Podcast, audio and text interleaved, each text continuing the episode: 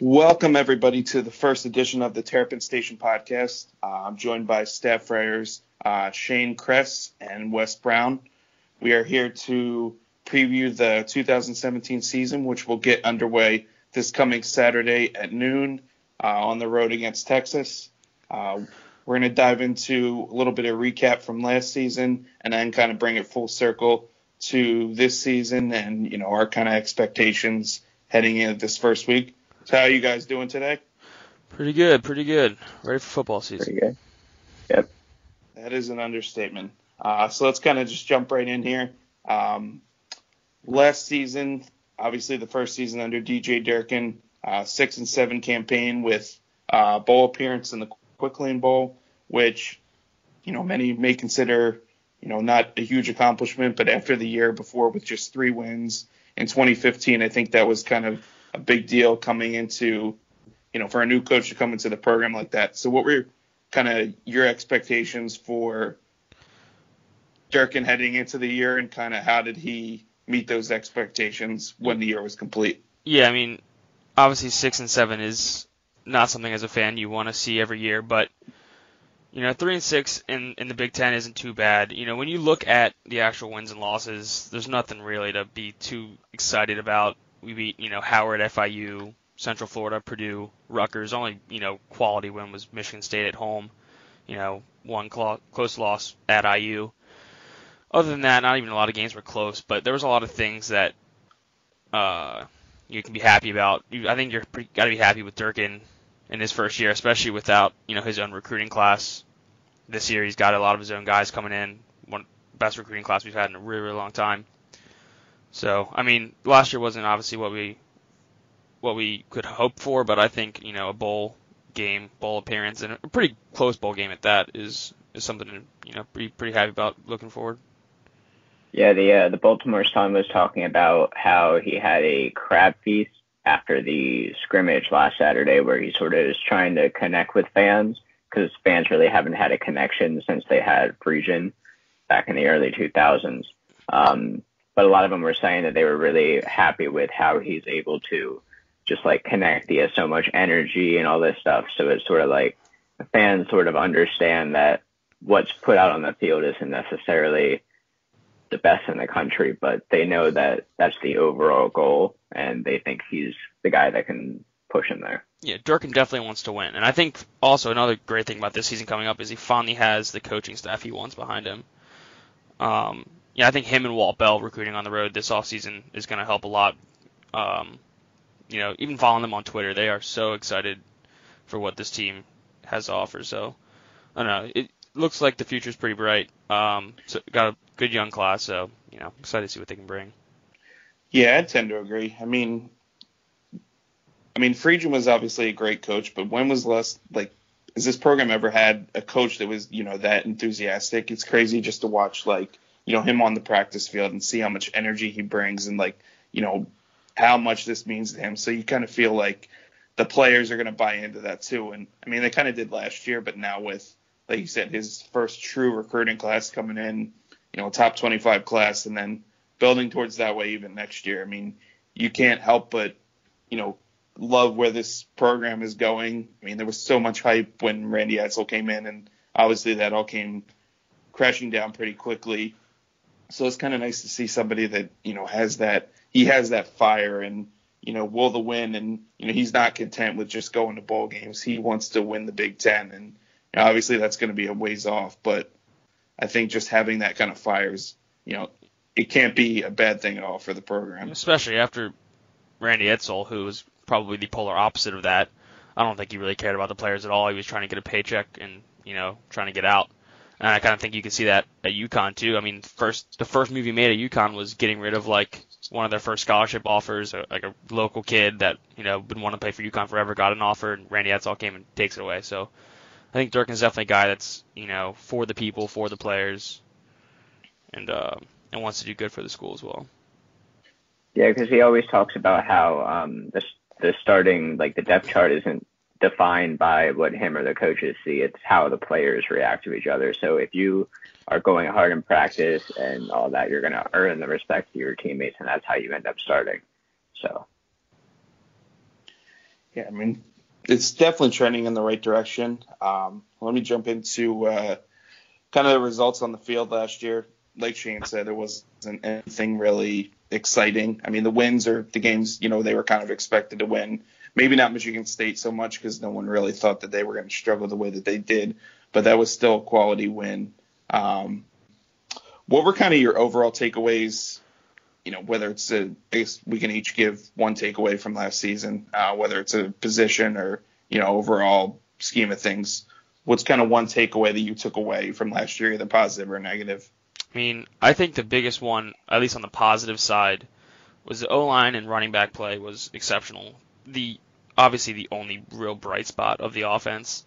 The O-line made it incredibly easy for the backfield to kind of use their youth and not have to worry too much about their inexperience, and they made holes and let them go to work. You know, we had a 1,000-yard rusher, Ty Johnson, so it's I think they did it. The offense in general was pretty mediocre, but I think the run game is something to build on, and especially with, you know, we got a 4-star running back coming in this year as well. So yeah, I would have to say the offensive line as well, because looking at all the recruits they brought in the last 2 years, people were sort of saying, well, no one really knows how it's going to pan out, because originally they added it up. I believe I read somewhere that they added up all the star ratings of players on offensive lines, and Maryland had the highest count in the country. So it's sort of going into this year they have nobody on their starting roster for this week that is going to graduate. So the offensive line is really, really young, and whatever they did last year was miles ahead of what they were supposed to. Yeah, I mean, I kind of agree there. I mean, I feel like that's one thing that Randy Edsall did try to do well, was kind of build up the offensive line. It never really happened because they really only had a couple big-time recruits, you know, with Damian Prince. But, you know, they've really attacked the offensive line on their recruiting trail. And I think that, like you said, this is going to be the first year we kind of see what they can do. I mean, I know they gave up, you know, quite a few sacks last year, you know, one of the most in the Big Ten. But I feel like this year with the line's kind of more set in stone. Another year for Terrence Davis, who was really impressive as a freshman. Just kind of having that continuality. You know, Brendan Moore is obviously one of the top centers in the Big Ten and was, you know, recognized as such in the offseason. So I feel like the talent's kind of come together this year, and this might be the first year that we kind of see, you know, this offensive line be one of the better units in the Big Ten for sure. Yeah, I mean, I think you also can see that at any level of football, right? It's if you have an offensive line that's played together at, you know, high school level, college level, professional level, a team's going to do better when the offensive line has played together, you know, for a season or for any number of games. So I think the cohesiveness at that position is going to help a lot this year with both, you know, run protection and pass protection, which kind of leads into our quarterback play, which was, for lack of a better word, atrocious last year. Like, just gets to the point where you have to stop watching games because the quarterback play is so bad. But I think this year it's going to be a big position for us. I think we have the talent to really step up that position. Obviously, it came out, you know, yesterday, 2 days ago, that Piggy's going to be starting, and I think that was the right move. You know, guy has a year of experience under his belt, but I love having the QB competition between him and Kasim Hill. I think it's going to help develop them both. Make them both better, and I think we'll see Kasim Hill at some point this season as well. Yeah, and for Kasim Hill's future, it's going to be huge for the offensive line, because if he ends up winning the starting role at some point this year, he's going to be behind an offensive line, and all of them are going to be coming back next year. So it's sort of like, this is sort of like last year was the year where there was just sort of, what do you have? This year, sort of some growing pains maybe, and then after that, it's sort of DJ Durkin's trying to put him to victory. Yeah, I kind of agree there too. I mean, the quarterback play was bad. I mean, there's no two ways about it. It was awful. You know, Perry Hills was never, I mean, was a guy that can run, obviously, but his arm was usually pretty suspect. But it was good to see, you know, Piggy get out there and get some experience there. I mean, as a true freshman, you never really want to have a quarterback, you know, play a ton of snaps as a true freshman, but obviously he was forced into that, you know, had the one start against Minnesota. And while, you know, at times it maybe wasn't pretty, his, you know, as a passer, he certainly needs work. But, I mean, with a full offseason under his belt, I think he could definitely, you know, do better this year. And I think that kind of was the right call, putting him out there against Texas. I mean, as much as it sounded like Kasim Hill was impressive, you know, all summer, you really don't want to have a true freshman start his first career start on the road against Texas. You know, it's not like in past years we've had Maryland's faced, you know, Richmond, James Madison, Howard, schools like that. So it's not like, you know, it's a cupcake. And, you know, if he kind of struggles a little bit, you know, it's not going to hurt him too much. But Maryland's going to have to be on point in their first game. So I think having Pigram start is definitely, you know, made the most sense for the program. And I think it's sort of like delaying kind of the way they've run it the last 2 years, where they sort of throw in every quarterback against the Richmonds, the Towsons, all that kind of stuff. It sort of just delays everything a week, which honestly won't be too bad, because say something happens week one and they have to put Hill in at Texas, but he's not necessarily starting, so there's no pressure on him to succeed. You know, he can get that experience against a really high-ranking defense, and then he can come back and maybe try and win the starting job against the Towsons, the UCFs, and then have that momentum going into the Big Ten play. I think it'd be a really good way for him to start his career, you know, then rather than immediately. Yeah, I mean, he's the quarterback of our future, and he's the highest-rated quarterback we've had in a long time. So I think, you know, we don't want to put all this pressure on him right in the beginning. I don't think it makes a whole lot of sense to do that. But I do think it helps having two very similar style quarterbacks kind of learning from each other. And, you know, you can have Piggy in there and Kasim kind of step in and not miss a beat. We're not switching the offense. We're not running anything different. They're very similar style. And I think they'll help them both develop quicker, and especially when you're not having Kasim Hill thrown in there on the road against one of the, you know, biggest, craziest fan bases in the country. Yeah, I mean, it just makes too much sense, I feel like. And for them to, you know, Durkin to kind of, it seemed today that from his media availability that's basically what he said. You know, he wants a guy, having a guy with experience like Pigram, you know, it's kind of the way to go. That's never a bad thing. So I think that was definitely the right call. So let's transition into our second kind of key point here. Keys to success this season. Obviously, we talked about the quarterback at length. Obviously, that's going to be, you know, for most teams, that's arguably the biggest one, with Pigram going in there and, you know, depending if Kasim Hill gets time. But what's, you know, one key, you know, maybe position to watch, one key that Maryland's going to have to be successful this season? I think the biggest issue I see, and I think that's going to be a disadvantage level against a lot of teams, is our youth. We are starting, you know, a lot of underclassmen. So I think the key is going to be some of the more experienced guys, you know, really working to develop these guys quicker than a lot of teams need their young guys to develop. You know, we need these guys to step in right away, where other teams, they have, you know, they can redshirt and have a couple years to develop.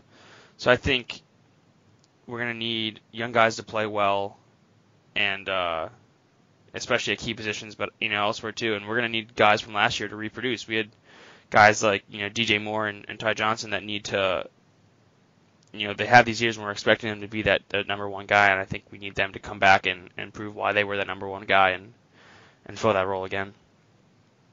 Yeah, Maryland's really going to have to focus on passing this year, I think, because with the success that Harrison had and Johnson had, a lot of teams are going to start to focus on their rushing, especially with Pigram, who is also sort of a running quarterback. They're not going to expect anything out of his arm. So they're going to need the receivers and Pigram and Hill. They're going to need everyone to step up in the passing game so they can sort of create that balance. Yeah, I mean, I agree with that as well. It's no secret to anybody that the running game was far and away the biggest success, you know, on the roster. I mean, finished fourth in the Big Ten, almost 200 yards a game. And, I mean, those numbers might have been increased a little, even if, you know, Lorenzo Harrison doesn't miss the last 5 games due to suspension. But I feel like also DJ Moore is going to be huge for this team. I mean, we saw last year, like, how much of a jump he made from freshman to sophomore year, and just how, you know, overall talented he is. When he gets in the open field, I mean, there's few guys that are going to bring him down.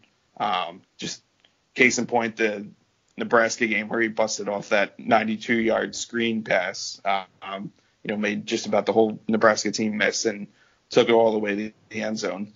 There, if Pigram, Kasim Hill, you know, whoever is in there is going to be able to get DJ Moore the ball, he's going to be one of the best wide receivers in the Big Ten, you know, has that kind of potential. So I think he could be the ultimate X factor if, you know, if he's able to get the ball, you know, get a good amount of targets a game. That's going to be a dangerous offense for sure. I mean, it's going to be a tough year. Our schedule is nothing to be scoffed at. I think it's a lot harder than even it was last year. You know, I think we have the over-under on wins at like 5 or 4.5, and I think 5 is you know, we have 4 games that we can win, we should win, and we have a couple out there that, you know, we can win. But it's definitely going to be a tough schedule. So I think winning at home is going to be huge. We have games like Texas on the road and stuff like that where people are expecting us to lose. So I think it's really important that we win the games we need to win and perform at home. Yeah, I mean, a lot of people were saying that Maryland actually has the toughest schedule in the entire FBS because they have to play 4 teams out of the top 11 at the preseason rankings, as well as Texas on the road. So right there, those are 5 games people are usually going to wipe off of Maryland's schedule. So if they won everything else, that would leave them at 7-5. So, I mean, there's still obviously games in there they're probably going to miss. But I think it's one of those where they can surprise people by scrapping together 6 wins again. And that wouldn't be horrible. You know, people are going to say, oh, well, you're not improving from last year, but what happened was they're playing harder opponents. So yeah. It's sort of going to be a give and take this year. Yeah, I mean, 6 wins against this schedule I think is a huge success. A bowl game, again, back-to-back years, I think it's going to help recruiting even more. So I think 6 is doable. You know, 6 to 7 is definitely a stretch, but I think the way the team played last year and the improvements we've made, I think it's definitely doable. Yeah, I mean, I agree. I think, I mean, if you look at the schedule, I mean, obviously after Texas, you get a little bit of a reprieve with Towson and UCF, but other than that, I mean, you start with Big Ten play with at Minnesota, at Ohio State, home against Northwestern, at Wisconsin. I mean, those first 4 weeks are pretty brutal. I mean, you know, possibly Northwestern is a team that Maryland could beat, depending on, you know, how their early season shakes out. But, I mean, 2 top 10 teams in Ohio State and Wisconsin, then you still have Michigan and Penn State toward the end of the year. I mean, that's, you know, if Maryland wants to be bowl eligible, they're probably going to have to steal maybe a game or two. You know, you figure wins are probably the Towson, UCF, maybe Indiana, obviously Rutgers, and then, you know, so if they're to get bowl eligibility, 2 more are going to have to come from somewhere. But if they're able to get to that point, I mean, I think that's a huge success, even if, you know, it's 6 wins again. I mean, getting to back-to-back bowl games, and, you know, if some of these games are close, you know, if they play Michigan tough or they play Wisconsin tough, you know, whatever the case may be, you know, that's going to create more hype surrounding the program, ultimately trickle down their recruiting, and, you know, with the new facility and all that kind of positive publicity surrounding the program. I mean, I think that's definitely a positive if they're able to get the 6 wins. I mean, even if it's right at 5 wins, it's not terrible, just because this schedule has got to be one of the most difficult ones in the country. And I mean, it's definitely nothing to turn your nose up at. Most teams would, you know, kind of, except for the elite programs, would kind of struggle going through a stretch like this. Yeah, I mean, if you look down, there's very few that are like gimme wins. I mean, you know, we have the over under 4.5. I mean, you know, finding 5 games is definitely tough, but I think there's definitely ones we can steal. Minnesota on the road's tough, but one we can steal. Northwestern at home, one we can steal. And, you know, a team like maybe Penn State at home, last game of the year, maybe they lost a couple and they're out of the playoff, you know, picture, something like that. But I mean, it's a tough schedule, but I don't know, I'm excited to see how they play in a couple of these big games. biggest thing for me this year is maybe not winning some of these games, but just making them close. Last year, you know, we're losing to teams by 30, 40 points. The games, no one wants to watch them. So I think if we can keep games against Michigan, games against Ohio State, games against Wisconsin, at least within a score or two, I think it's a big improvement, and it's gonna help, you know, in games, other games in the season that are closer. You know, we have the more confidence, you know, the better we play against these teams. So moving on, let's bring it back to this week. First game, obviously on the road against Texas, which we said, you know, I was trying to think about the last time that Maryland kind of opened with a marquee opponent, and probably got to take it back to 2011 when the Terps opened up against Miami in the first game of the Randy Edsall era, which ended up being a win, and ended up being a crazy game. So hopefully we see a similar result this time around. But what maybe one matchup you're looking forward to, you know, an X factor for Maryland to kind of have success on Saturday? I think the biggest thing for us on Saturday is going to be getting out early. Playing Texas on the road is got to be one of the hardest places to play. It seems like Texas is kind of always in talks, you know, preseason ranked kind of every year, and then the last couple seasons they haven't really done a whole lot. So I think if we can get them on their heels early, put up a couple quick scores, I think you know, we have a chance to stay ahead and maybe surprise some people. I don't think a lot of people, you know, I think we're 17.5-point underdogs right now. I think ESPN has 90% of the public, you know, voting towards Texas. But I think it's definitely a game that is winnable, considering how mediocre Texas has been as of late. Tom Herman, Texas coach, came out and said that, you know, based on the way they've been practicing and camp and stuff, he still sees them as a 5-7 team like they were last year. They had a huge up-and-down year last year. Some big wins against like Notre Dame and Baylor, and then they lost to Kansas and Cal and a couple teams that they shouldn't have lost to. Obviously in a hard conference, but I think it's a game that we can get out early and maybe sneak out a W if we can stay ahead. Yeah, it's sort of this year is sort of a good start, I guess you could say, because Maryland's sort of not taking a risk by having this game, because Texas is coming in ranked 23rd in the country, so no one's expecting them to do much. But at the same time, they do have a new head coach, a lot of young players. They didn't do too well last year. So maybe this could be their game of growing pains, where Maryland comes out really early, like you said, gets a quick lead on them, and the defense, which is one of the stronger parts of Maryland's team, is able to sort of, you know, hold it back and keep it close to the point where the offense just needs to make that one play. Johnson needs to break that one run or something like that. That could give Maryland one of those big wins they need, because at the end of the year, when they add everything up, this would still be a win against the 23rd best team in the country, even if they do end up going 5-7 again. So it's sort of one of those, it doesn't really matter too much if Maryland loses this game, but if they win, it's a huge exclamation point. Yeah, I mean, there's basically no pressure almost.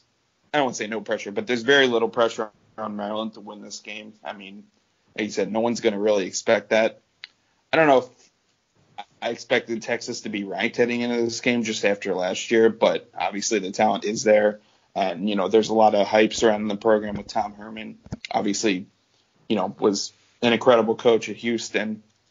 So there's definitely going to be a lot of hype surrounding them. But if Maryland's able to come out and, you know, maybe break that run early, I mean, Texas's run defense last year was not great at all, almost 190 yards a game on the ground they were giving up. So if Ty Johnson's able to break off, you know, that big run early against the Texas run defense, that's going to be huge for Maryland coming into this game, because if they establish that run game right off the bat, right, you know, in that first, you know, couple minutes, and kind of take one to the house, or maybe even break off like a 30-yard run, you know, get in field goal range, you know, even if they only come up with 3 points on the first drive, I think to go down and score on a team like Texas, this is going to be huge, you know, kind of get in their heads, kind of maybe take the crowd out of it a little bit. So there's a lot of factors at play there. I think it's definitely a situation where Maryland is going to have to keep their foot on the gas, especially if they get the lead early on. So we'll see, you know, kind of what happens there. But I think if Maryland's able to jump out to an early lead, they'll be able to have a lot of success throughout the game. Yeah, and I think another big thing is going to be offensive line.